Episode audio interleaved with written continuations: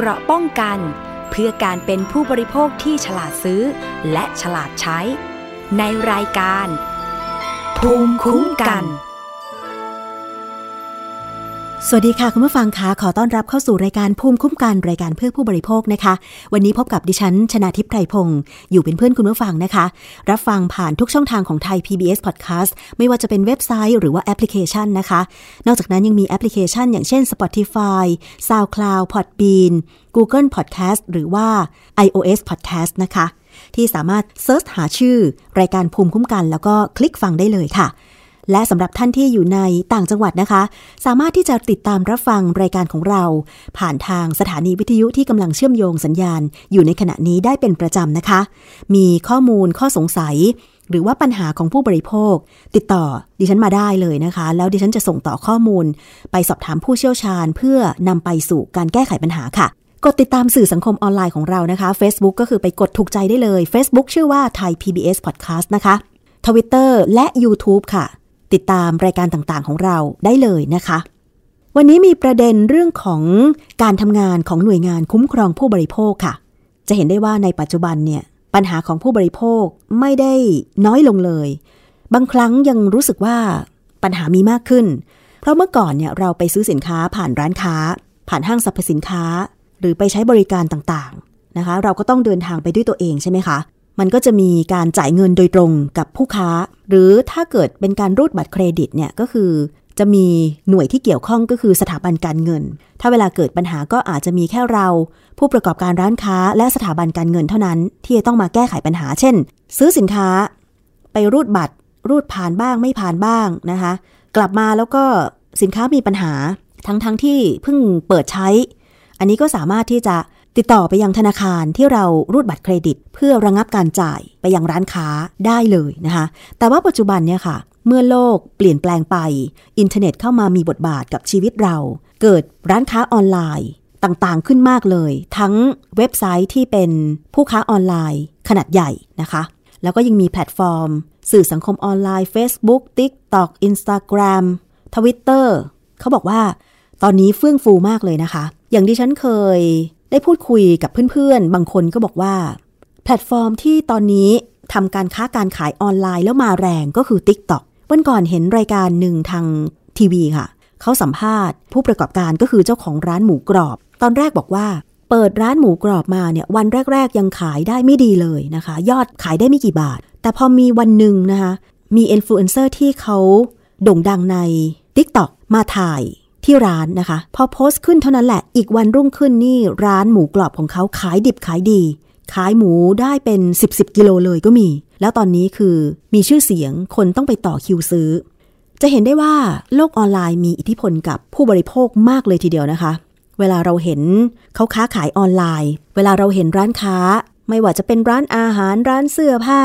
ร้านอุปกรณ์สินค้าต่างๆ บนโลกออนไลน์แล้วภาพมันสวย ประกอบกับมีอินฟลูเอนเซอร์ผู้มีชื่อเสียง ด้านออนไลน์เนี่ยเขาไปรีวิว ถ้าเป็นการรีวิวในแง่ที่ดีๆเนี่ยยิ่งทำให้เราตัดสินใจ เลือกซื้อสินค้าหรือเลือกใช้บริการได้ง่ายขึ้นใช่ไหมคะ ไกลแค่ไหนเราก็ไปขอให้อร่อยเถอะว่าอย่างนั้น แต่ว่าปัญหาก็มีตามมาค่ะคุณผู้ฟัง เพราะว่ามันไม่ได้มีแค่ตัวผู้บริโภคที่ไปจ่ายเงินกับร้านค้าเท่านั้น แต่มันยังมีส่วนอื่นที่เกี่ยวข้อง เมื่อเราซื้อสินค้าออนไลน์ก็คือ 1. สถาบันการเงินใช่ไหมคะ ตอนนี้ก็จะมี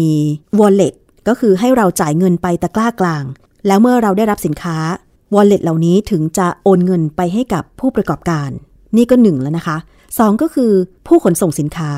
เราไม่ได้ไปซื้อเอง เพราะฉะนั้นต้องมีผู้ที่นำสินค้ามาส่งเรา ก็จะต้องเสียค่าส่งใช่ไหมคะ แล้วปัญหาที่ตามมาก็คือบางครั้งเนี่ยสินค้าชำรุดเสียหาย และอีกอย่างหนึ่งก็คือพอซื้อสินค้าไป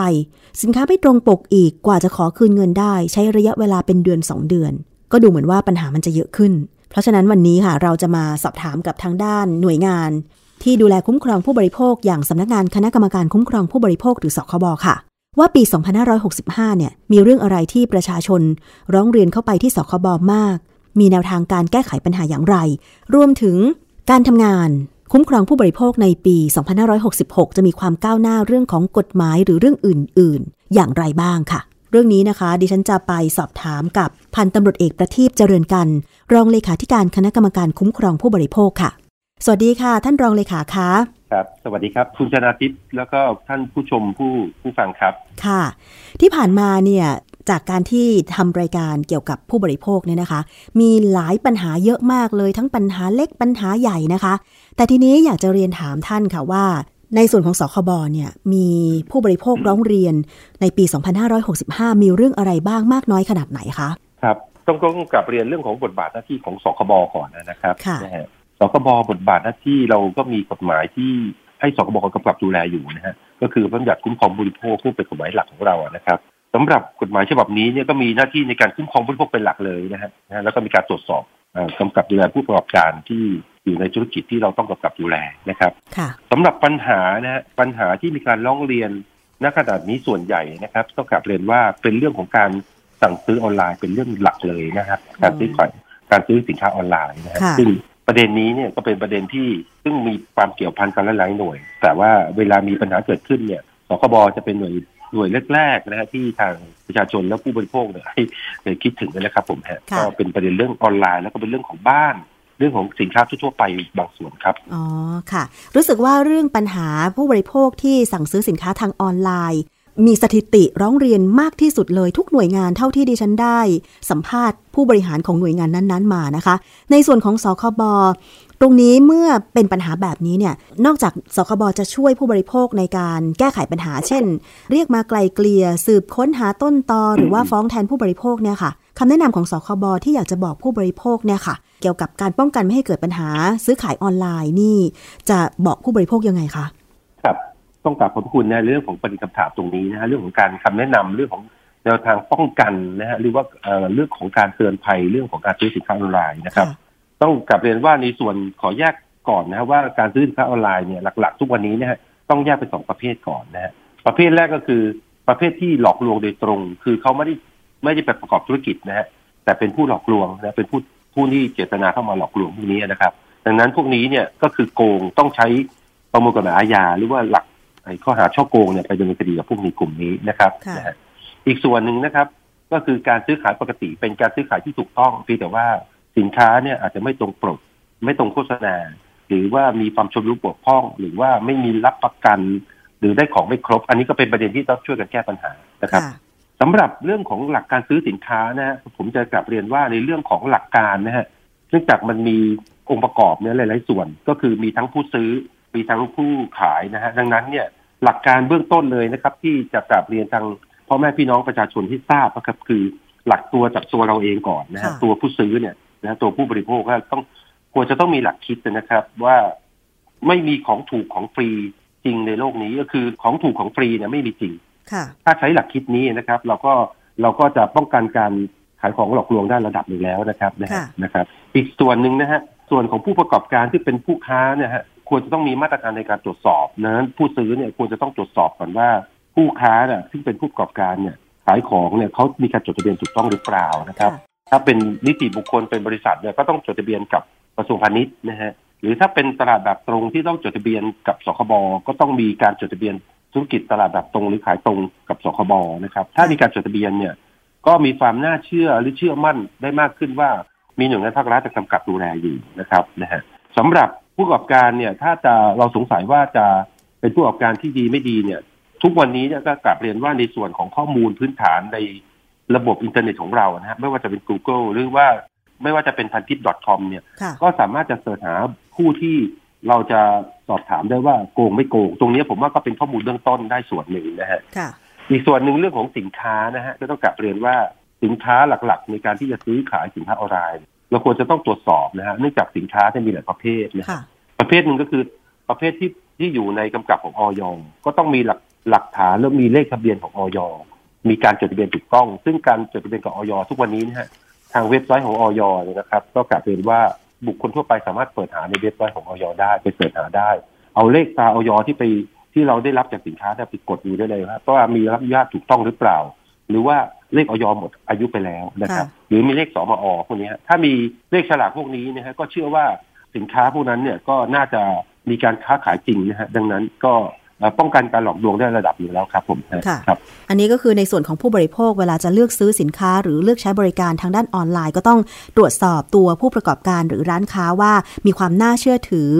อย่างไรแล้วก็สินค้า ที่จำหน่ายที่ขายนั้นเนี่ยได้รับการรับรองหรือผ่านเครื่องหมายมาตรฐานมีความปลอดภัยมากน้อยขนาดไหนนะคะ แต่ว่าถ้าผู้บริโภคมีปัญหาแล้วเนี่ยค่ะ พอร้องเรียนไปที่สคบทั้งออนไลน์ แล้วก็เดินทางไปร้องเรียนที่สคบสำนักงานใหญ่ตรงนี้เนี่ยนะคะ จะมีแนวทางการแก้ไขปัญหาอย่างไรคะ แล้วก็ในส่วนตัวของผู้บริโภคเนี่ย ถ้าไปร้องเรียนจะต้องเตรียมเอกสารหลักฐานอะไรบ้างอะค่ะ ครับต้องกลับเรียนว่าในเรื่องของการรับเอ่อเรื่องราวร้องทุกข์ของสคบนะฮะเราก็มีหลาย ๆ ช่องทางนะค่ะแต่ช่องทางที่อยากแนะนำก็คือเป็นช่องทางที่มีการร้องออนไลน์ เรามีเว็บไซต์ แล้วก็มีการมีนะฮะมีโปรแกรมที่เปิดให้มีการร้องเรียนออนไลน์นะฮะสามารถที่จะคีย์เข้ามาในระบบ แล้วก็มีการติดต่อสื่อสารทางระบบโดยไม่ต้องเดินทางมาที่สคบไม่ต้องเสียเวลานะครับเพียงแต่ว่าเอ่ออยากให้มีข้อมูลที่ครบถ้วนเพียงพอ เพราะว่า หลายกรณีเลย แล้วก็พอรับเรื่องร้องเรียนแล้วเนี่ยปรากฏว่าไม่มีเอกสารหลักฐานประกอบ คือไม่มีใบเสร็จรับเงิน หรือไม่มีใบโฆษณาสินค้า หรือไม่มีรูปลักษณ์รูปแบบสินค้า หรือคำที่มีการแชทไลน์กัน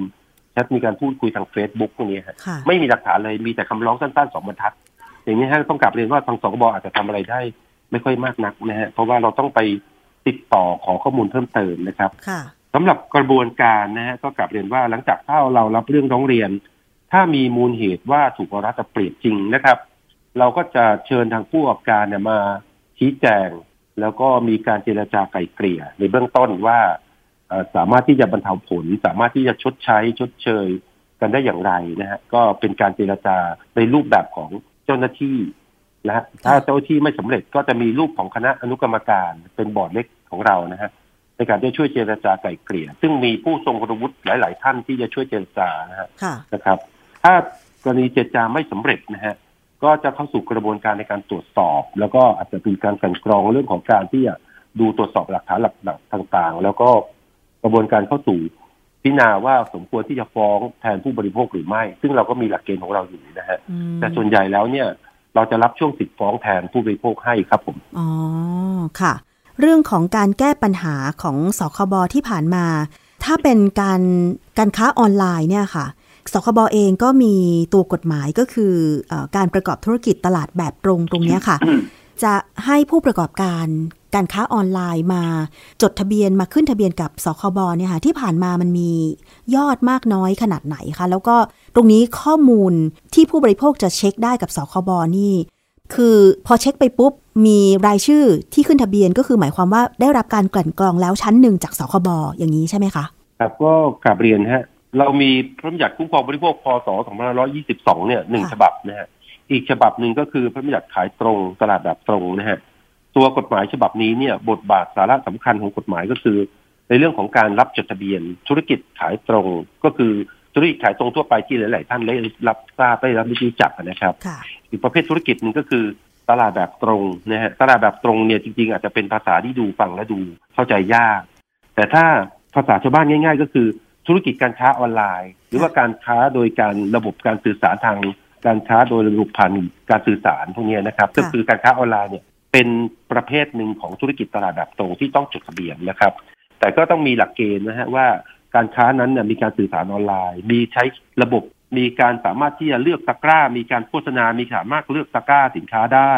แล้วก็คลิกเลือกแล้วก็สามารถจ่ายสตังค์ได้เบ็ดเสร็จในพวกนี้นะฮะต้องจดตลาดแบบตรงค่ะโดยที่ถ้ามีรายได้ในการขายนะครับ มีรายได้ในการขายเราออกกฎกระทรวงว่า ถ้ามีรายได้ในการขายไม่ต่ำกว่าหนึ่งล้านแปดแสนบาทต่อปี หรือเฉลี่ยแล้วเนี่ยประมาณสักวันละห้าพันบาทนะครับ ก็ต้องมาจดตลาดแบบตรงกับสคบ ซึ่งตัวเลขขนาดนี้นะครับ เรียนทราบว่าธุรกิจการค้าออนไลน์เนี่ยมีเป็นเป็นล้านรายนะครับค่ะเป็นหลายๆแสนหรือเป็นล้านราย เท่าที่เคยหาเลยเคยพูดคุยกับทางดีบีดีนะฮะค่ะทางแล้วก็ทางเอ็ดด้านะครับ แต่ว่ามีการมาจดทะเบียนกับกระทรวงพาณิชย์นะฮะเขาเรียกว่าพาณิชย์อิเล็กทรอนิกส์กับกระทรวงพาณิชย์นะฮะค่ะหลักหมื่นรายนะครับอืมแต่สำหรับตลาดแบบตรงที่มาจดทะเบียนกับสคบขณะนี้นะครับ เป็นแค่หลักพันรายเองนะครับอืมก็ยังน้อยมากนะครับค่ะซึ่ง ความจริงแล้วเนี่ยถ้ามีการจดทะเบียนเนี่ยก็จะมีการตรวจสอบได้ตรงเนี้ยฮะเพราะว่าอาจจะมีการติดขัดเรื่องของคุณสมบัติเรื่องของยอดขายด้วยฮะซึ่งก็อาจจะต้องมีการตรวจสอบกันเพิ่มเติมครับค่ะ ที่ผู้ประกอบการยังไม่มาจดทะเบียนการค้าออนไลน์ตามกฎหมายธุรกิจตลาดแบบตรงกับสคบ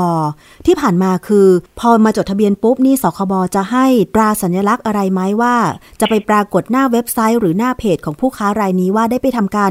ขึ้นทะเบียนกับสคบแล้ว เพื่อสร้างความมั่นใจให้ผู้บริโภคที่จะซื้อสินค้า จากเว็บไซต์หรือว่าเพจของตัวเองได้มั่นใจว่า รับรองคุณจะได้ของแล้วของตรงปกอะไรอย่างนี้ไหมคะ ครับ ถ้ามีการยื่นขอจดทะเบียนตลาดแบบตรง หรือว่าสินค้าการค้าออนไลน์นะฮะรูปแบบของร้านค้าออนไลน์เนี่ยถ้าเราพิจารณาแล้วก็เข้าเกณฑ์ที่รับจดทะเบียนนะฮะเราก็จะรับจดทะเบียนให้นะครับ โดยมีค่าธรรมเนียมไม่ไม่ไม่มากนะครับถ้าจดทะเบียนแล้วเนี่ยทางนายทะเบียนก็คือท่านเลขาธิการ สคบนะครับ ท่านพระสนัตนิติพันธ์จะเป็นผู้ลงนามนะครับหลังจากที่มีการลงนามแล้วเนี่ย เราก็จะประกาศในเว็บไซต์สำหรับผู้ประกอบการเองเนี่ยฮะก็สามารถเอาใบประกาศที่เราที่เรารับอนุญาตเนี่ย สามารถไปเปิดเผยหรือไปนำเสนอต่อ ต่อสังคมต่อประชาชนต่อผู้ที่จะมาใช้บริการหรือร้านค้าได้นะครับ ที่ติดที่ร้านค้าได้ เพราะว่าถือว่าเป็นใบอนุญาตที่ได้รับอนุญาตจากนายทะเบียนหรือว่าจากได้รับอนุญาตตามกฎหมายที่ถูกต้องนะครับ ตรงนี้ก็ จะเป็นการสร้างความเชื่อมั่นให้กับผู้ประกอบการนะครับ ซึ่งขอขอกลับเรียนว่าในส่วนของการจดทะเบียนกับสคบเนี่ยไม่ได้ยุ่งยากนะฮะแล้วก็ไม่ต้องเสียค่าใช้จ่ายอะไรมากเพียงแต่ว่าเสียค่าเงินประกันตามที่กฎหมายกำหนดสองสามหมื่นบาทสองหมื่นห้าพันบาทมั้งฮะเท่าที่ผมจำได้นะครับ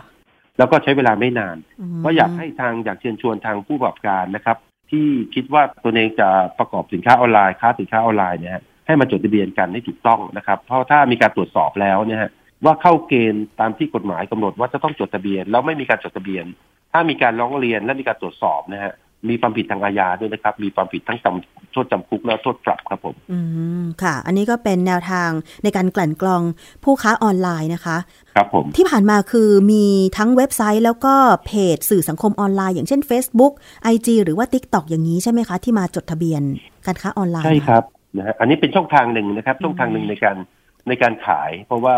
เวลาเรามาจดทะเบียนเราจะสอบถามว่ามีการเสนอขายที่ช่องทางไหนบ้าง แต่ส่วนใหญ่ก็จะระบุหมดนะทั้งเว็บไซต์ทั้ง Facebook ทั้งไอจีพวกนี้ฮะซึ่งทุกวันนี้ระบบไลน์ก็สามารถซื้อขายกันได้ครับนะก็ต้องระบุไว้ ซึ่งเราก็สามารถที่จะจะต้องมีข้อมูลที่เรา แล้วก็ผู้บริโภคเนี่ยหลังจากที่มีการจดทะเบียนแล้วสามารถเปิดดูในเว็บในเว็บไซต์ของสกบได้นะว่าผู้ประกอบการร้านค้าร้านใดร้านหนึ่งเนี่ยมีการจดทะเบียนถูกต้องหรือเปล่านะครับผม ท่านรองคะเพราะว่าที่ผ่านมาเนี่ยจริง ๆ โดยส่วนตัวดิฉันเนี่ยคือซื้อสินค้าออนไลน์บ้างเหมือนกัน ถ้าเป็นเว็บไซต์ ค้าขายออนไลน์เว็บใหญ่ๆ แพลตฟอร์มใหญ่ๆ นี่ก็คือ เรียกว่ามั่นใจไปแล้ว 99%นะคะว่าเขารับผิดชอบในการค้าขายออนไลน์ แต่ถ้าเป็นเพจ หรือว่าเป็นช่องทางทางสื่อสังคมออนไลน์ ยอมรับเลยว่าดิฉันไม่มั่นใจ เพราะว่าเวลาไปคลิกดูตามเพจ หรือว่าตามตามสื่อสังคมออนไลน์แล้วเนี่ย มันเช็คอะไรไม่ได้เลยว่าชื่อที่อยู่ของผู้ค้านั้นที่ไหน แล้วถ้ามีปัญหาจะส่งคืนอะไรยังไง ไม่มีกฎกติกาอะไรในการ ที่จะรับผิดชอบสินค้าต้องยอมรับตรงๆ แต่ว่าถ้าไปจดทะเบียนกับสคบตรงนี้สคบก็จะมีใบประกอบธุรกิจการค้าออนไลน์ ซึ่งเขาเนี่ยสามารถนำไปเผยแพร่ตามเพจตามเว็บไซต์ของเขาได้ เพื่อสร้างความมั่นใจให้แก่ผู้บริโภคที่จะมาซื้อสินค้าจากเขาอย่างนี้ใช่ไหมคะ ใช่ครับ ผมก็ขออนุญาตเรียนประชาสัมพันธ์นะฮะอย่างที่คุณชนทิพย์ได้นำเรียนพ่อแม่พี่น้องประชาชนนะฮะก็อยากจะให้มาจดทะเบียนกับเรานะฮะถ้าจดทะเบียนแล้วผมว่า ก็เป็นการสร้างความเชื่อมั่นให้กับทางผู้บริโภคนะฮะแล้วก็ในส่วนของเราเองเนี่ยเรายินดีที่จะบริการโดยที่นะฮะเราจะพยายามบริการให้เต็มที่ เพราะว่าทุกวันนี้นะฮะการค้าออนไลน์เป็นถือว่าเป็นธุรกิจหนึ่งที่น่าสนใจครับค่ะ ในเรื่องของการเฝ้าระวังตรวจสอบ เรื่องของการโฆษณาสินค้าและบริการต่างๆล่ะคะ ตรงนี้สคบดำเนินการยังไงบ้างคะครับ ตามพระบัญญัติคุ้มครองผู้บริโภคพศ2522เนี่ยฮะก็มีการกำหนดเรื่องของมาตรการเรื่องของการโฆษณานะฮะ อยู่ในหมวดของกฎหมายเลยนะครับ ดังนั้นเนี่ยนะฮะการโฆษณาสินค้าโดยหลักๆ แล้วเนี่ย ถ้าเป็นการโฆษณาที่ไม่เป็นเท็จไม่เกินจริงนะหรือไม่ก่อให้เกิดความสำคัญผิดในสาระสำคัญเลยนะครับ ส่วนใหญ่แล้วก็สามารถโฆษณาเราสามารถโฆษณาได้เลย แต่ถ้าโฆษณาที่เป็นเท็จเกินจริง หรือสำคัญผิดในสาระสำคัญ หรือว่ามีข้อความบางข้อความที่กำหนดไว้ว่าห้ามโฆษณาแล้วไปโฆษณาอย่างเนี้ยนะฮะก็จะมีความผิดทางอาญาด้วยนะฮะความผิดแล้วก็ รับเวลาโฆษณาแล้วเนี่ยทางสคบเองตามกฎหมายเราเนี่ย เราสามารถที่จะกำหนดให้ลบโพสต์นั้นทิ้ง ลบโฆษณานั้นทิ้ง หรือสั่งให้แก้ไขข้อความนะฮะได้นะครับ ซึ่งความจริงแล้วเนี่ยก็กลับเรียนว่าทุกวันนี้เนี่ยสิ่งที่เราเป็นกังวลเป็นห่วงกังวลก็คือ มีการโฆษณาโดยที่มีการมอบหมายให้บริษัทเอเจนซี่ต่างๆ โฆษณาค่ะแล้วก็บางทีก็การโฆษณาของเอเจนซี่เนี่ยบางครั้งเนี่ยเขาเนื่องจากเขาเป็นธุรกิจการโฆษณาอย่างเดียว แต่เขาไม่ได้รู้เรื่องของ รูปแบบธรรมเนียมของกระบวนการค้าเนี่ยบางครั้งเนี่ยก็อาจจะมีการโฆษณาเกินจริงไปค่ะดังนั้นเนี่ยฮะก็กลับเรียนว่าในส่วนของผู้ประกอบการเองเนี่ยนะฮะถ้าจะจ้างเอเจนซี่ในการโฆษณาเนี่ย อาจจะต้องมีการพูดคุยในเรื่องของข้อความข้อมูลด้วยนะในการโฆษณาเพราะไม่เช่นนั้นแล้วเนี่ยผู้ประกอบการโฆษณาเองก็จะมีความผิดนะฮะสำหรับผู้บริโภคนะฮะถ้าเห็นโฆษณาที่คิดว่ามันโฆษณามันเกินจริง มันสามารถไม่สามารถที่จะทำได้จริง หรือว่าค้าขายอะไรที่เกี่ยวกับเรื่องของ ขายสินค้าอาหารแต่ไปพูดถึงเรื่องของการรักษาโรคพวกนี้ฮะค่ะมันก็ไม่สามารถทำได้ ก็อาจจะต้องถ้ามีข้อมูลพวกนี้ก็สามารถแจ้งมาที่สคบได้ครับ อืมค่ะ เพราะว่าบางทีคือผู้บริโภคนั่นแหละเป็นคนที่เจอเอง อย่างเช่นตอนเนี้ยเวลาเล่นโซเชียลมีเดียใช่ไหมคะ กดเข้าไปครับดูเพจใดเพจหนึ่ง สักพักหนึ่งนะคะ สินค้าหรือว่าบริการประเภทเดียวกับที่เรากดเข้าไปดูเนี่ย ก็จะเรียงตามหน้าฟีดให้เราได้เลือกชม คือ AI มันทำงานอัจฉริยะมากเลยนะคะ ใช่ครับ คือถ้าเจอก็คือสามารถแจ้งไปที่สคบได้เลยจะโทรศัพท์หรือว่าเพจของสคบก็ได้นะคะ ครับเออที่ผ่านมาเนี่ยมันมีอีกเรื่องหนึ่งที่แบบเป็นประเด็นทางสื่อสังคมออนไลน์ด้วยเหมือนกัน ก็คือ การขายกล่องสุ่ม อันนี้เป็นประเด็นดังมากเลยนะคะ ว่าแม่ค้าออนไลน์คนดังขายกล่องสุ่มแล้ว พอได้รับสินค้า เอ๊ะทำไมลิปสติกก็เป็นลิปสติก หรือว่าแป้งก็เป็นแป้งหมดเลย ไม่ได้คละกันเลย หรือแม้แต่สินค้าที่ใกล้จะหมดอายุก็ใส่ลงไปในกล่องสุ่ม ดูเหมือนว่าราคาที่สูงจะไม่คุ้มกับสินค้าที่ได้รับอย่างเงี้ยค่ะ ทางสคบเคยได้รับเรื่องร้องเรียน แล้วก็มีแนวทางการแก้ไขปัญหายังไงบ้างคะครับในส่วนของกรณีของกล่องสุ่มนะผมต้องกลับเรียนก่อนว่า ในเรื่องของการซื้อสินค้าหลักการเนี่ยนะครับ การซื้อสินค้าชนิดใดชนิดหนึ่งนะฮะเราต้องรู้ว่าเราเราอยากจะซื้อปากกา เราจะต้องได้ปากกาค่ะนะฮะเราอยากจะซื้อโทรศัพท์ เราก็จะต้องได้สินค้าชนิดนั้นตามที่เราต้องการนะฮะแต่การซื้อของสุ่มสินค้าในกล่องสุ่มเนี่ยมันเป็นเรื่องของการซื้อสินค้าที่เราไม่รู้ว่าอยู่เพราะเป็นอะไรใช่นะเราต้องจ่ายสตังค์ไปค่ะดังนั้นเนี่ยตามกฎหมายของสคบเนี่ย ก็ เขียนว่าถ้าโฆษณาลักษณะนี้เนี่ยจะต้องได้รับอนุญาตก่อน ก็คือจะต้องมีการจดทะเบียนขออนุญาตเพราะว่าเป็นเรื่องของการแถมพกการให้รางวัลนะฮะค่ะเข้าเกณฑ์ลักษณะนี้นะครับ ซึ่งจะต้องไปจดทะเบียนกับกรมการปกครองนะฮะถ้าไม่ได้จดทะเบียนกับกรมการปกครองเนี่ย ตามกฎหมายของเราถ้าไปโฆษณาขายลักษณะนี้เนี่ยก็จะมีความผิดตามกฎหมายคุ้มครองบริโภคของเรา ซึ่งมีกฎกระทรวงกำหนดไว้ว่า เป็นเป็นการต้องห้ามนะฮะค่ะในกรณีนี้ซึ่งซึ่งก็มีเรื่องร้องเรียนมาบ้าง ก็อยู่อยู่ระหว่างดำเนินการในการที่จะตรวจสอบแล้วก็ดำเนินคดีครับครับอืมค่ะ เพราะฉะนั้นต่อไปนี้คือ ถ้าใครเห็นโฆษณา ขายสินค้าแบบกล่องสุ่ม จากผู้ค้าออนไลน์ก็คือต้องตรวจสอบด้วยว่าเขาขออนุญาต ขึ้นทะเบียนกับทางทางกระทรวงมหาดไทยแล้วหรือยัง ซึ่งตรงนี้ใช่ครับเราจะตรวจสอบกับกระทรวงมหาดไทยยังไงคะ ต้องตรวจสอบไปที่ไหนคะเท่าที่ทราบน่าจะขึ้นอยู่กับ กับกองนิติการและสอบสวนของกระทรวงมหาดไทยนะฮะอืมก็ก็ก็น่าจะเป็นกองนี้นะครับค่ะซึ่งรับผิดชอบเกี่ยวเรื่องของเอ่อการจดทะเบียนนะฮะซึ่งผมไม่แน่ใจเรื่องของการจัดการภายในของของกรมการปกครองตรงนี้ แต่ถ้าเท่าที่ทราบเนี่ยก็คือ การขออนุญาตเรื่องของการจับรางวัลเรื่องแถมพกการให้รางวัลสิ่งจูงใจต่างๆ พวกนี้นะฮะจะต้องได้รับอนุญาตจากจากกรมการปกครองก่อนครับอืมค่ะในส่วนของสคบถ้าไม่ได้รับอนุญาตแล้วมาโฆษณา ก็ถือว่าจะผิดกฎกระทรวงของเรานะฮะก็จะมีความผิดทางอาญาด้วยครับ ค่ะ เอาละค่ะนี่คือในเรื่องหลักๆ เกี่ยวกับเรื่องของการค้าขายออนไลน์ที่เป็นประเด็นที่ผู้บริโภคร้องเรียนเข้าไปที่สคบปี 2565 มากที่สุดเป็นอันดับหนึ่งเลยนะคะ แล้วก็มีแนวทางการแก้ไขปัญหาต่างๆ จากสคบซึ่งก็หวังว่าในปี 2566 เนี่ยปัญหาการร้องเรียน การค้าขายออนไลน์ น่าจะลดน้อยลงควรจะลดน้อยลงนะคะ ท่านพันตำรวจเอกประทีปคะครับก็ค่ะกลับเรียนว่าตอนนี้นะฮะทางผู้บัญชานะครับ ก็ท่านรัฐมนตรีเองเนี่ยก็ให้ความสำคัญกับประเด็นนี้นะครับส่วนทั้งท่านเลขาธิการก็ให้นโยบายไว้นะครับ ว่าถ้าเป็นสินค้าผิดกฎหมายนะครับ เราก็จะเสนอทางหน่วยงานที่เกี่ยวข้อง โดยเฉพาะเราทำงานร่วมกับผู้ขนานกับเจ้าที่ตำรวจรวมทั้งของเอ่อกระทรวง BES นะฮะนะครับ ถ้าเป็นสินค้าผิดกฎหมายเนี่ยเราก็เสนอปิดเว็บไซต์เลยนะครับค่ะส่วนสำหรับถ้าเป็นคดีที่เป็นซื้อสินค้าแล้วไม่ตรงปก ซื้อสินค้าแล้วได้ของไม่ครบ หรือของชำรุดบกพร่องอย่างเนี้ยฮะสคบก็จะรับในการที่จะมาเจรจาไกล่เกลี่ยในการหรือให้มีการชดเชยให้มีการเยียวยาแก้ไขประเด็นเรื่องของสินค้าออนไลน์ครับ อืมค่ะ ทีนี้ไปที่ประเด็นเรื่องของกฎหมายที่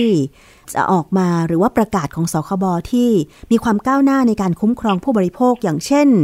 ประกาศคณะกรรมการว่าด้วยเรื่องสัญญา ว่าด้วยสัญญาเรื่องให้ธุรกิจเช่าซื้อรถยนต์และรถจักรยานยนต์ เป็นธุรกิจที่ควบคุมสัญญาพุทธศักราช 2561 นะคะ ตรงนี้สาระสำคัญของกฎหมายหรือประกาศฉบับนี้คืออะไรนะคะ ครับขออนุญาตกลับเรียนนะฮะในเรื่องของประกาศคณะกรรมการว่าด้วยสัญญาเรื่องให้ธุรกิจเช่าซื้อรถยนต์และรถจักรยานยนต์ เป็นธุรกิจควบคุมสัญญาปี 61 เนี่ยก็ถูกยกเลิกไปแล้วนะครับอืมถูกยกเลิกโดยตัวประกาศฉบับใหม่ค่ะ ที่ประกาศไปแล้ว แล้วก็จะมีผลบังคับใช้วันที่10มกราคมนี้นะอ๋ฮะอนะคค่ะรับสาระสำคัญนะฮะผมต้องกลับเรียนก่อนว่าประกาศฉบับนี้เนี่ยก็ถือว่าเป็นประกาศที่ทางผู้บริโภคโดยเฉพาะผู้ที่จะซื้อรถจักรยานยนต์แล้วก็รถยนต์นะฮะนะครับ ได้ประโยชน์ค่อนข้างมากทีเดียวนะครับเดี๋ยวยกตัวอย่างว่าถ้ากรณีที่ซื้อรถจักรยานยนต์ ซึ่งทุกวันนี้เนี่ยราคานะฮะก็ค่อนข้างสูงนะฮะถ้าค่ะซื้อรถจักรยานยนต์ราคาต้องหกเจ็ดหมื่นบาทเนี่ยนะฮะใช่ค่ะในอดีตก่อนที่จะมีประกาศฉบับนี้เนี่ย เขาอาจจะคิดดอกเบี้ยเราประมาณสักสามสิบเปอร์เซ็นสามสิบเปอร์เซ็นต่อปีนะครับ แล้วก็ผ่อนเป็นรายปี ดังนั้นถ้าซื้อรถเจ็ดหมื่นบาทเนี่ย ดอกเบี้ยอาจจะท่วมต้นนะฮะก็อาจจะหรือประมาณสักหกเจ็ดหมื่นบาทเช่นกันนะครับค่ะดังนั้นต้องผ่อนถึงประมาณสักแสนสองแสนสามนะครับค่ะนะแต่ประกาศฉบับนี้ของเราเนี่ยฮะที่ออกมาแล้วก็จะมีผลบังคับใช้วันที่สิบมกราคมสองพันเก้าร้อยหกสิบหกนี้นะครับค่ะในขณะเดียวกันถ้าซื้อรถจักรยานยนต์ราคาหกเจ็ดหมื่นบาทเท่ากันเนี่ย ถ้าซื้อหลังวันที่สิบมกรานะฮะตามกฎหมายมีมีการกำหนดอัตราดอกเบี้ยเพดานดอกเบี้ยไว้นะฮะไม่เกินร้อยละยี่สิบสามเปอร์เซ็นต์นะครับ อัตราดอกเบี้ยรวมทั้งเงินต้นเนี่ย อาจจะผ่อนลดประมาณสักประมาณสักเก้าหมื่นบาทอืมนะฮะซึ่งอาจจะประหยัดไปถึงประมาณสักสามหมื่นสามสี่หมื่นบาทเลยค่ะนะฮะซึ่งผมว่าตรงนี้เนี่ยจะทำให้ประชาชนได้ประโยชน์ที่แท้จริงนะฮะค่ะสำหรับสาระสำคัญนะผมกลับเรียนว่าในเรื่องของสาระสำคัญของประกาศคณะกรรมการว่าด้วยสัญญาเรื่องให้ธุรกิจเช่าซื้อรถยนต์ และรถจักรยานยนต์เป็นธุรกิจควบคุมสัญญานะฮะก็มีสาระสำคัญหลักๆ เนี่ย จากการแก้ไขฉบับเดิมเนี่ยค่ะสี่ประการนะฮะประการแรกก็เรื่องของการอัตราดอกเบี้ย อย่างที่ผมกล่าวเรียนไปแล้ว ที่ยกตัวอย่างไปเมื่อสักครู่นี้นะครับค่ะก็มีอัตราดอกเบี้ยที่กำหนดไว้เป็นลักษณะเป็นเพดานเลยนะครับ เป็นเพดาน ซึ่งเป็นอัตราดอกเบี้ยที่แท้จริงนะฮะจากเดิมเนี่ยไม่ได้กำหนดไว้ ตอนนี้เนี่ยกำหนดไว้สำหรับรถยนต์นะฮะรถยนต์ใหม่เนี่ยไม่เกินร้อยละสิบต่อปี ซึ่งเป็นอัตราต่ำนะครับ ซึ่งรถ ธุรกิจรถเนี่ยคนส่วนใหญ่ก็ประมาณไม่ถึงสิบเปอร์เซ็นต์นะฮะค่ะนะครับสำหรับรถยนต์ใช้แล้วนะฮะอัตราไม่เกินร้อยละสิบห้าต่อปี ก็ไม่ค่อยมีประเด็นเท่าไหร่นะครับ เช่นกันนะฮะประเด็นรถจักรยานยนต์นะฮะใช้แล้วกับรถยนต์รถจักรยานยนต์ใหม่เนี่ยฮะก็อาจจะเป็นประเด็นหน่อยเพราะว่าที่อดีตที่ผ่านมาเนี่ย ก็มีการกำหนดประมาณสามสิบห้าถึงประมาณหกสิบเปอร์เซ็นทีเดียวนะฮะค่ะซึ่งสูงมากปัจจุบันของเราเนี่ยประกาศฉบับนี้กำหนดแล้วละไม่เกิน 23%ต่อปีค่ะซึ่งเป็นการคุ้มครองผู้บริโภคอย่างแท้จริงเลยนะฮะประเด็นนี้นะครับค่ะ ต่อมาก็เป็นประเด็นเรื่องของสิ่งหนี้นะครับ เป็นเรื่องของการเตนีที่เราผ่อนรถไปแล้ว ปรากฏว่าผ่อนไม่ไหว ก็มีการถูกยึดยึดรถไปพอถูกยึดรถถูกยึดรถไปเนี่ย ปกติแล้วเนี่ยเขายึดรถเราไปไปขายท่อตลาดเขาก็สมมติว่าลดราคาหนึ่งหนึ่งล้านบาทนะฮะขายท่อตลาดไปผ่อนไปแล้ว เหลือมูลค่าประมาณแปดแสนบาท ขายลดทอดตลาดไปแล้วสี่แสนบาท จะมีมูลนี้แค่เหลือสี่แสนบาทเองนะครับ แต่ว่าบริษัทมักจะคิดเรามูลหนี้เดิมทั้งหมดแปดแสนบาทนะครับอ๋อตรงเนี้ยเอ่อกฎหมายใหม่ของเราก็ให้คิดได้เฉพาะมูลหนี้ที่ยังไม่ถึงกำหนดชำระ แล้วก็ไม่สามารถนำดอกเบี้ยที่ในอนาคตมาคำนวณได้ก็เรียกว่าตรงเนี้ยสิ่งนี้ก็ได้ประโยชน์ตรงเยอะทีเดียวนะครับค่ะอีกประการหนึ่งที่สำคัญข้อสำคัญก็คือกรณีที่ปิดบัญชี เราผ่อนรถไปปรากฏว่าเราพอมีสตางค์มีเงินที่จะปิดบัญชีได้ไม่อยากเสียดอกเบี้ย ก็ปิดบัญชีเพราะปิดบัญชีเนี่ย เดิมเนี่ยก็จะมีอัตราดอกเบี้ย เขาก็จะคิดดอกเบี้ยครึ่งหนึ่งประมาณครึ่งหนึ่งห้าห้าสิบเปอร์เซ็นของดอกเบี้ยที่ที่ยังคงค้างอยู่สำหรับในอนาคตนะฮะค่ะแต่ประกาศฉบับใหม่เนี่ยฮะก็เป็นการกำหนดลักษณะเป็นขั้นบันไดนะครับยังไงคะกรณีที่ผ่อนค่างวดมานะฮะหนึ่งเอ่อหนึ่งแต่ไม่เกินในสามงวดนะฮะทั้งหมดนะฮะไม่น้อยกว่าเราต้องทางผู้ประกอบการต้องลดค่าดอกเบี้ยไม่น้อยกว่าหกสิบเปอร์เซ็นอ๋อนะครับค่ะแต่ถ้าชำระมากกว่าหนึ่งในสามแต่ไม่เกินสองในสามของจำนวนงวดทั้งหมดนะครับ ต้องลดให้ผู้บริโภคไม่น้อยกว่าเจ็ดสิบเปอร์เซ็นสำหรับถ้างวดที่มีการชำระไปมากกว่าสองในสามตรงนี้ผู้ประกอบการไม่สามารถคิดตัดต่อดอกเบี้ยได้แล้วอ๋อก็ถือว่าตรงนี้ก็เป็นประโยชน์ค่อนข้างมากทีเดียวครับค่ะนะฮะอันนี้ก็คือกฎหมายใหม่ที่จะประกาศนะคะ ในวันที่ 10 มกราคม 2566 เรื่องของใช่ครับการผ่อนรถยนต์พูดตรงๆก็คือ การผ่อนรถยนต์กับไฟแนนซ์นั่นแหละนะคะ ว่า กำหนดอัตราดอกเบี้ยที่ดูเหมือนว่าจะเป็นประโยชน์กับผู้บริโภครวมถึงกรณีการเป็นหนี้การจะปิดบัญชีต่างๆ เนี่ย ซึ่งเดี๋ยวพอกฎหมายประกาศอีกครั้งหนึ่งก็น่าจะมีรายละเอียดที่ผู้บริโภคได้ทราบกันอย่างละเอียดนะคะ ซึ่งตรงนี้น่าสนใจมากเพราะว่าแต่เดิมเนี่ย มันก็มีอันนี้ขอสอบถามเพิ่มเติมนะคะว่าที่ผ่านมาผู้ประกอบการเนี่ยค่ะก็มักจะบอกว่า เวลาจะไปปิดหนี้รถเนี่ยค่ะ เวลาที่จะจ่ายค่างวดรถเนี่ย ที่บอกว่าลดต้นลดดอกอะไรอย่างเงี้ย ซึ่งจริง ๆ แล้วเวลาการผ่อนรถจักรยานยนต์หรือรถยนต์เขามักจะกำหนดตัวเลขตายตัวที่เราจะต้องผ่อนเป็นรายงวดอยู่แล้วอย่างเงี้ยค่ะ อันนี้คือกฎหมายฉบับใหม่ประกาศฉบับใหม่ อันนี้ก็คือจะจะช่วยตรงนี้ได้ยังไงบ้างนะคะ ความจริงแล้วนะฮะในประกาศฉบับนี้เนี่ยก็มีการให้คิดอัตราดอกเบี้ยที่แท้จริงรายปีนะฮะความจริงผมไม่อยากให้ไปไปยึดติดกับเรื่องของว่าลดต้นลดดอกความจริงแล้วเนี่ย ประกาศฉบับนี้เนี่ยก็เป็นการให้คุ้มครองโดยแท้จริงนะฮะถ้าคำนวณแล้วเนี่ยมันใช้คำว่ากฎหมายใช้คำว่าอัตราดอกเบี้ยเช่าซื้อต้องคำนวณโดยวิธีอัตราดอกเบี้ยที่แท้จริงต่อปีภาษาอังกฤษใช้คำว่า effective rate นะฮะซึ่งเป็นวิธีปฏิบัติที่คือการคิดคำนวณค่ารถเนี่ยปกติเขาชี้เขาใช้แฟดเรทนะฮะคืออัตราคงที่นะครับ แต่ว่าของเราเนี่ยมันมีเพดานกำหนดด้วย ถึงแม้อัตราคงที่เนี่ย ถ้ารายปีเนี่ยจะต้องไม่เกิน จะต้องไม่เกินอัตราเพดานที่ผมได้เรียนไว้ก็คือสำหรับรถจักรยานยนต์ก็คือไม่เกินร้อยละยี่สิบสามต่อปีนะฮะวิธีการเช่นนี้เนี่ยก็เป็นวิธีการที่กำหนดอัตราดอกเบี้ยคงที่ไว้นะฮะอัตราดอกเบี้ยที่ไม่เกินเพดานที่กำหนดไว้ดังนั้นเนี่ย มันเป็นการคุ้มครองผู้บริโภคอยู่แล้วครับ แล้วก็ถ้ามีการผ่อนชำระทั้งหมดเนี่ยก็เป็นอัตราดอกเบี้ยจะเท่ากันกับที่กำหนดเหมือนกับผ่อนบ้านเลยนะครับนะแต่ถ้ามีการปิดบัญชี เราก็มีเลทเป็นเพดานอย่างที่ผมกลับเรียนได้ว่า ผ่อนไป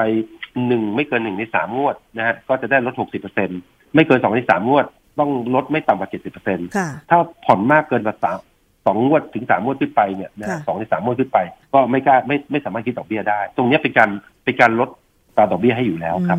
เพราะฉะนั้นเนี่ยเวลาใครจะปิดหนี้รถก่อนกำหนดระยะเวลาผ่อนชำระหนี้ก็ต้องคำนวณตามกฎหมายตามประกาศของสคบฉบับนี้ อาจจะต้องมีการ ลงรายละเอียดเกี่ยวกับตัวเลขทั้งเงินต้นที่คงเหลือ ทั้งอัตราดอกเบี้ยที่คงเหลือ แล้วก็เอามาคำนวณตามกฎหมายฉบับนี้ ซึ่งถ้าดูตามตัวเลขแล้วถ้าลด 60% 70%หรือต้องไม่คิดดอกเบี้ยเลยเนี่ยถือว่าผู้บริโภคได้ประโยชน์มากเหมือนกันนะคะ ครับก็ต้องขอบพระคุณนะผมว่าในส่วนของสัญญานะฮะประกาศฉบับนี้ของเราเนี่ย เรากำหนดให้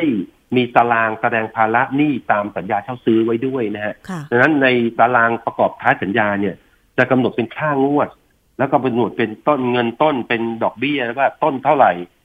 ดอกเบี้ยเท่าไหร่นะฮะดังนั้นเนี่ยถ้าคำนวณทุกงวดแล้วเราจะรู้เลยว่าเราจำระไปเท่าไหร่ แล้วค้างเท่าไหร่ หลังจากนั้นถ้าคิดแล้วเนี่ยนะฮะถ้าเราไปปิดบัญชีเนี่ยเราควรจะต้องได้รับลดเท่าไหร่ ชัดเจนครับ มันมีรายละเอียดพอสมควรแล้วรายละเอียดค่อนข้างชัดเจนตรงในตารางแสดงภาระหนี้ตามสัญญา ตามหลังสัญญาเช่าซื้อด้วยครับ อ๋อค่ะ เดี๋ยวน่าจะมีรายละเอียดออกมาเพิ่มเติม ประชาชนก็สามารถเข้าไปดาวน์โหลดประกาศ ฉบับนี้ได้นะคะ หลังวันที่ 10 มกราคม 2566 ใช่ไหมคะ ครับ ถ้าเป็นกรณีที่สงสัยนะครับ ก็สามารถอินบ็อกเข้ามาถาม แล้วก็สามารถที่โทรเข้ามาคุยกับทางสคบเราซึ่งเรามีสายด่วน 1166 นะฮะในเวลาราชการ ส่วนสำหรับที่กรณีที่มีการสอบถามทาง Facebook อะไรพวกนี้นะ ถ้าอินบ็อกเข้ามาเราก็จะให้ทางเรามีเจ้าที่พร้อมตอบนะครับ เพราะว่าในส่วนของเราเนี่ยเราก็แปะลิงก์สำหรับคำอธิบายไว้ประกอบไว้พอสมควรแล้วครับ อื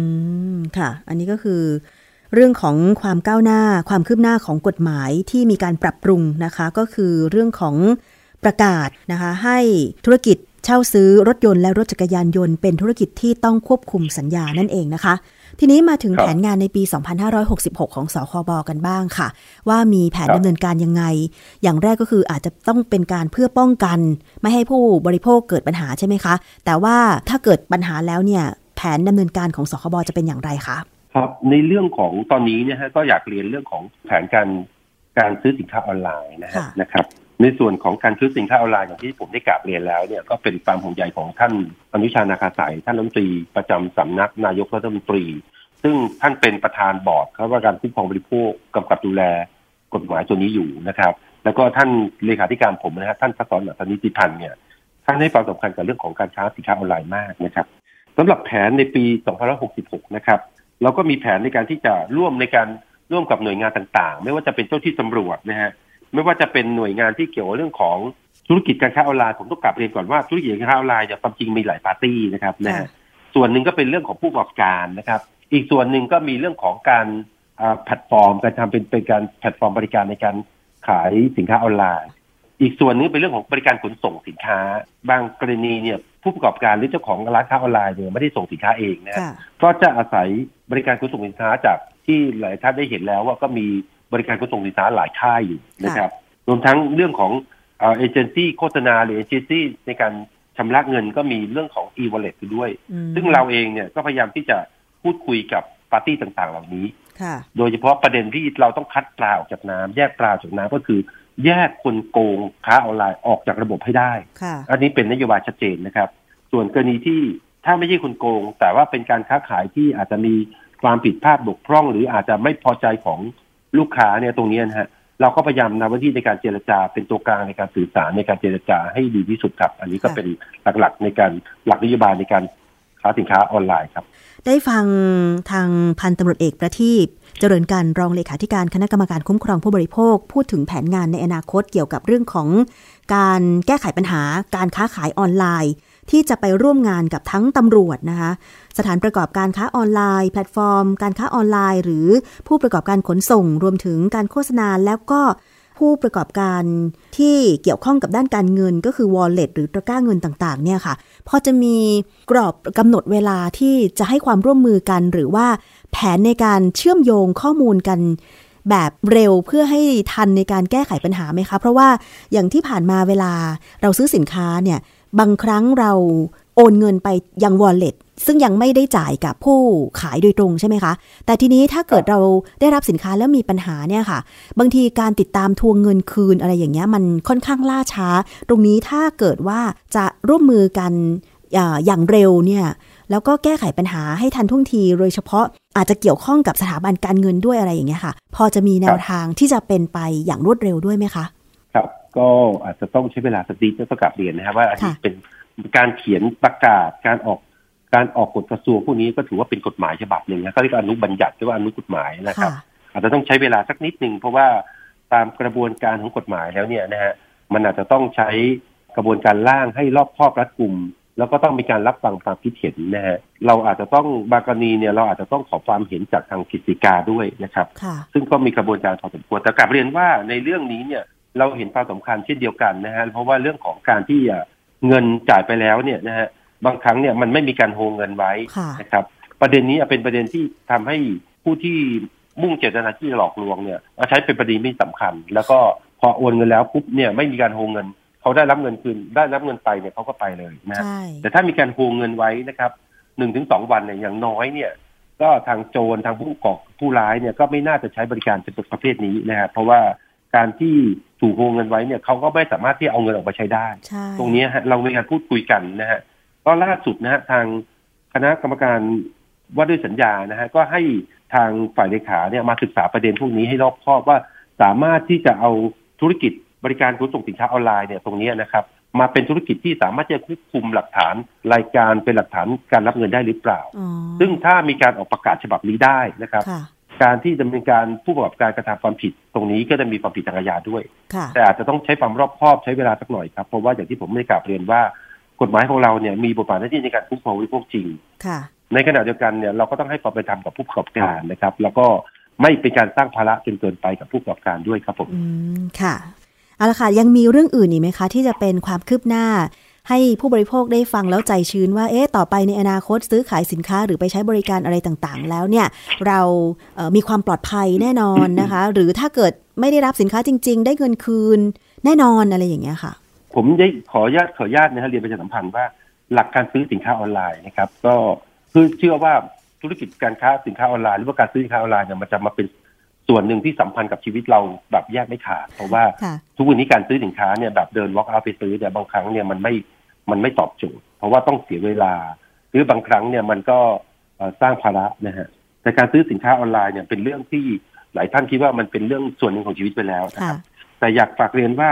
ถ้าเรามีหลักคิดที่ดีนะครับ การที่จะเอาเงินออกจากกระเป๋าเนี่ยสักครั้งเนี่ยนะฮะบางครั้งเนี่ยเราก็มีวิธีการโน้มน้าวจูงใจ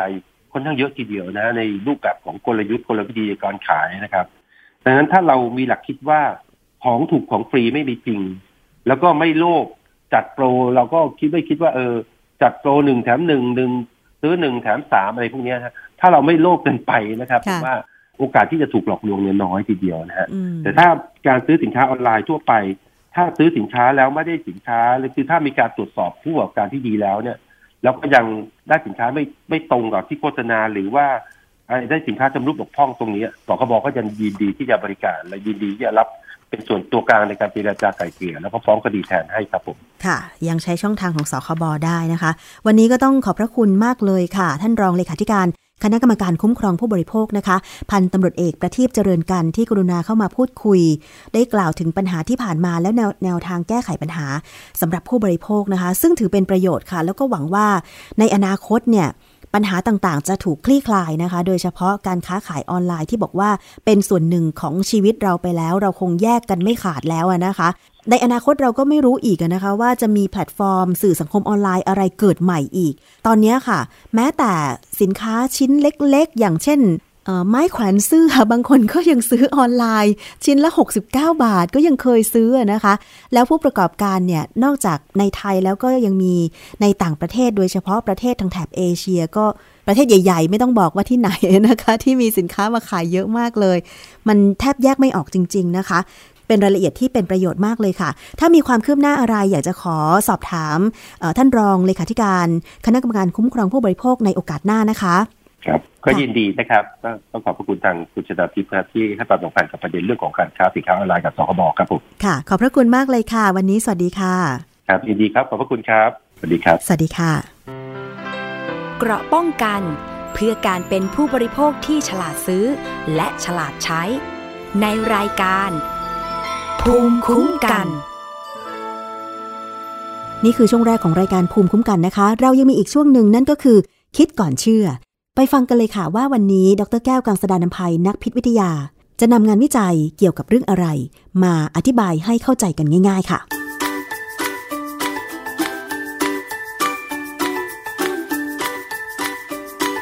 ช่วงคิดก่อนเชื่อ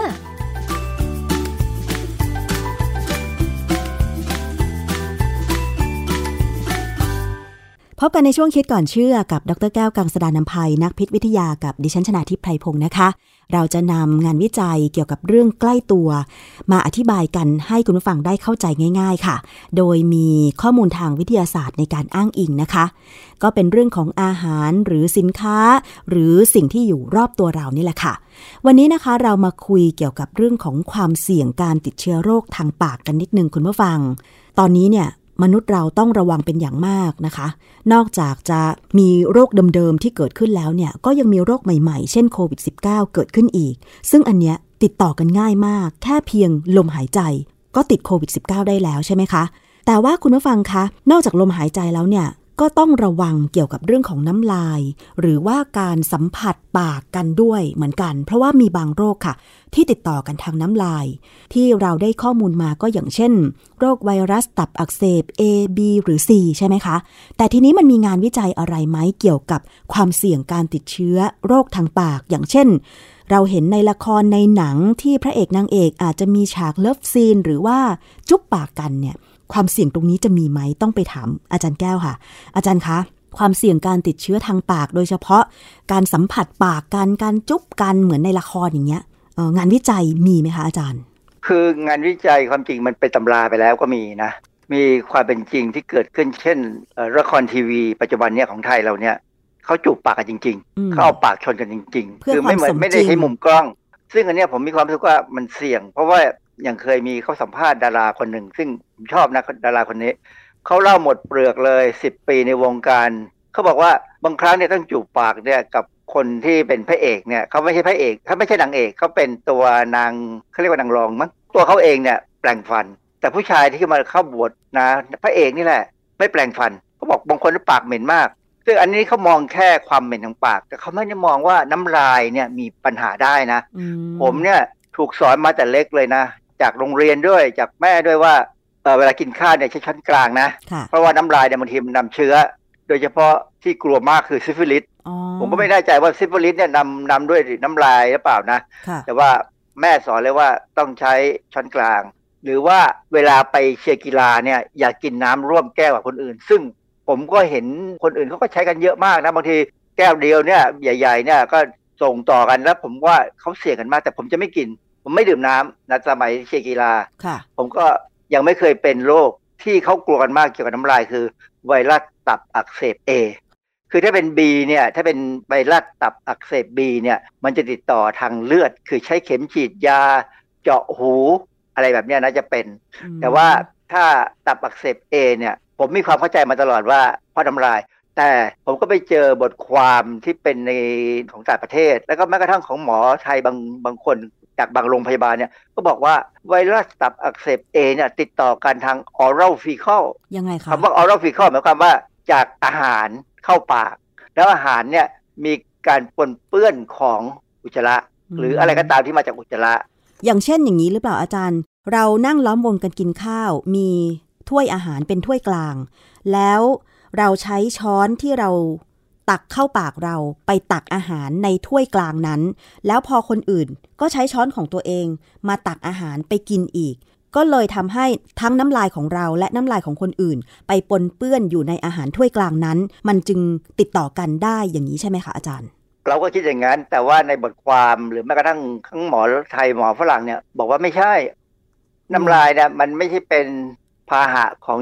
ไวรัสตับอักเสบเอยกตัวอย่างเนี่ยนะค่ะ เพราะว่าจริงๆเนี่ยมันจะต้องมากับอาหาร คือเขาก็เป็นทฤษฎีแล้วก็มีบทความอะไรเยอะแยะมากมาย ผมก็พยายามนึกเอ๊ะแล้วทำไมทำไมถึงมีผู้ใหญ่สอนแล้วว่าแม้กระทั่งครูเนี่ยบอกว่า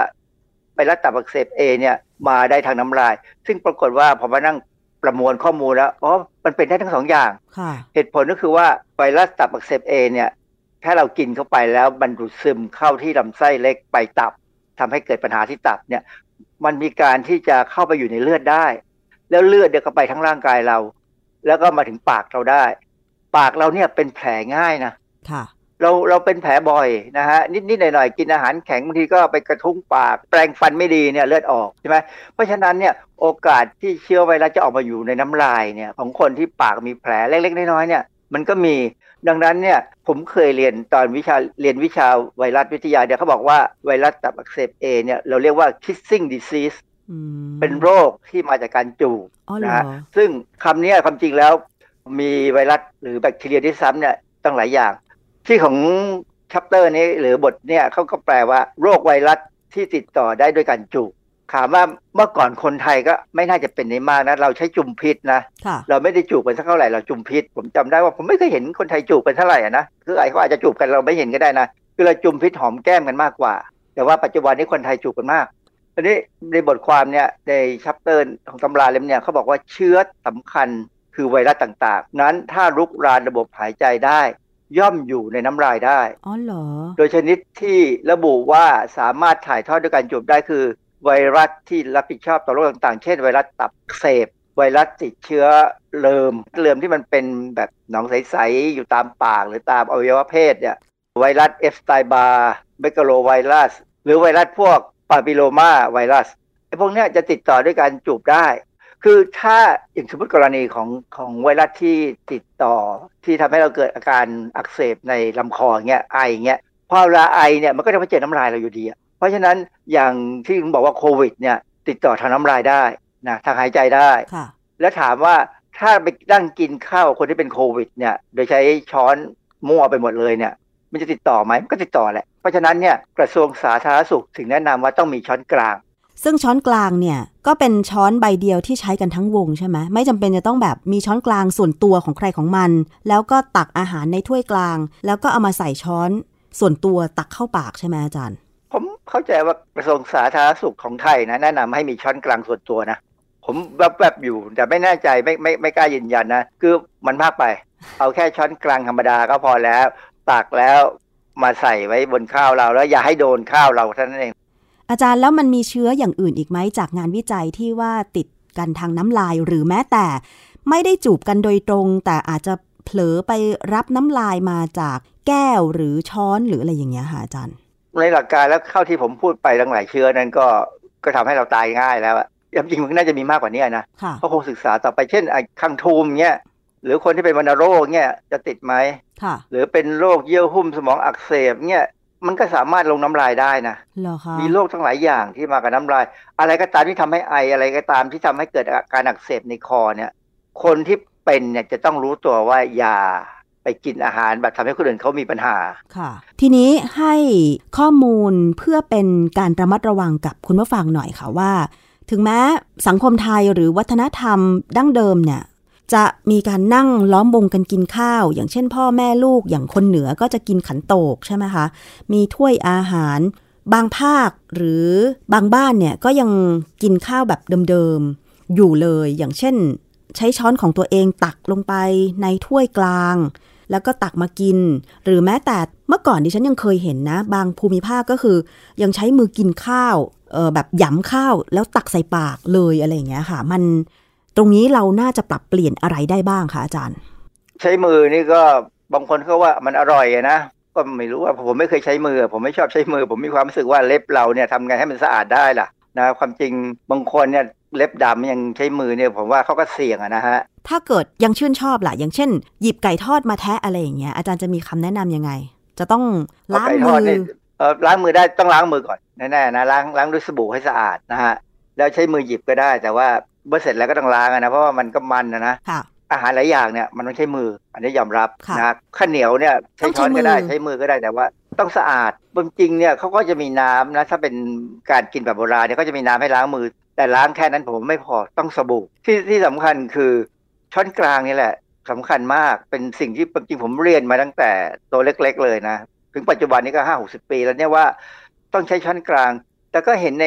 ในแม้กระทั่งในหนังในภาพยนตร์ในละครเนี่ยบางทีก็เขาก็ลืมตรงนี้ไปไม่ละเอียด หรือว่าเป็นเพราะว่ามันเป็นจริง ๆ ของสังคมยังที่ยังไม่ไม่สำนึกเท่าไหร่นะเราก็เลยมีคนที่ติดเชื้อแบบไวรัสตับอักเสบเอเนี่ยค่อนข้างเยอะนะ แต่ว่าอาการมันไม่หนักไงอืมันไม่ถึงก็ทำให้ตาย แต่ว่าบางคนนี่ก็มากๆก็ตับอักเสบนี่ก็ถ้าเป็นแล้วบำบัดไม่ดีดูแลตัวเองไม่ดีเนี่ยก็อาจจะทำให้เป็นมะเร็งได้พอสมควรนะเพียงแต่น้อยหน่อยเอนี่น้อยกว่า ถ้าบีเนี่ยจะเป็นมากกว่าเพ ราะฉะนั้นก็คือถ้าสมมติว่าจะใช้มือกินข้าวหรือเพื่อความปลอดภัย ก็น่าจะต้องตักข้าว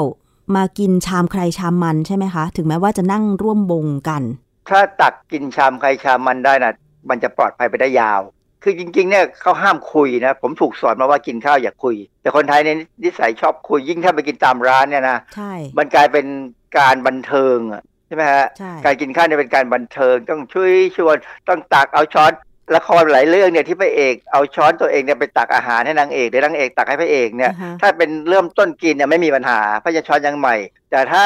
ใส่ปากแล้วเนี่ย ผมว่าไม่ควรจะปล่อยให้มีการตักอาหารให้อีกนะ ต่อให้สวยหรือหล่อยังไงก็น่ากลัวค่ะ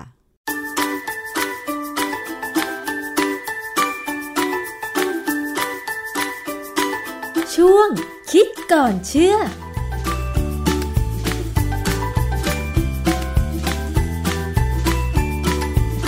นั่นคือช่วงคิดก่อนเชื่อนะคะ ติดตามรับฟังกันได้ทางรายการภูมิคุ้มกัน แล้วก็ทางเว็บไซต์ www.thaipbspodcast.com ก็จะมีตอนต่างๆ ให้คลิกฟังย้อนหลังกันด้วยนะคะ เอาละค่ะ นี่คือทั้งหมดของรายการภูมิคุ้มกัน รายการเพื่อผู้บริโภคสำหรับวันนี้นะคะ ขอบคุณสำหรับการติดตามรับฟัง กลับมาฟังกันได้ใหม่ในโอกาสต่อไปนะคะ ทางไทย PBS Podcast วันนี้ดิฉันชนะทิพไพรพงศ์ต้องลาไปก่อน สวัสดีค่ะ ติดตามรายการได้ที่ www.thaipbspodcast.com แอปพลิเคชัน Thai PBS Podcast หรือฟังผ่านแอปพลิเคชัน Podcast ของ iOS Google Podcast Android Podbean SoundCloud และ Spotify ติดตามความเคลื่อนไหวของรายการและแสดงความคิดเห็น โดยกดถูกใจที่ facebook.com/thaipbspodcast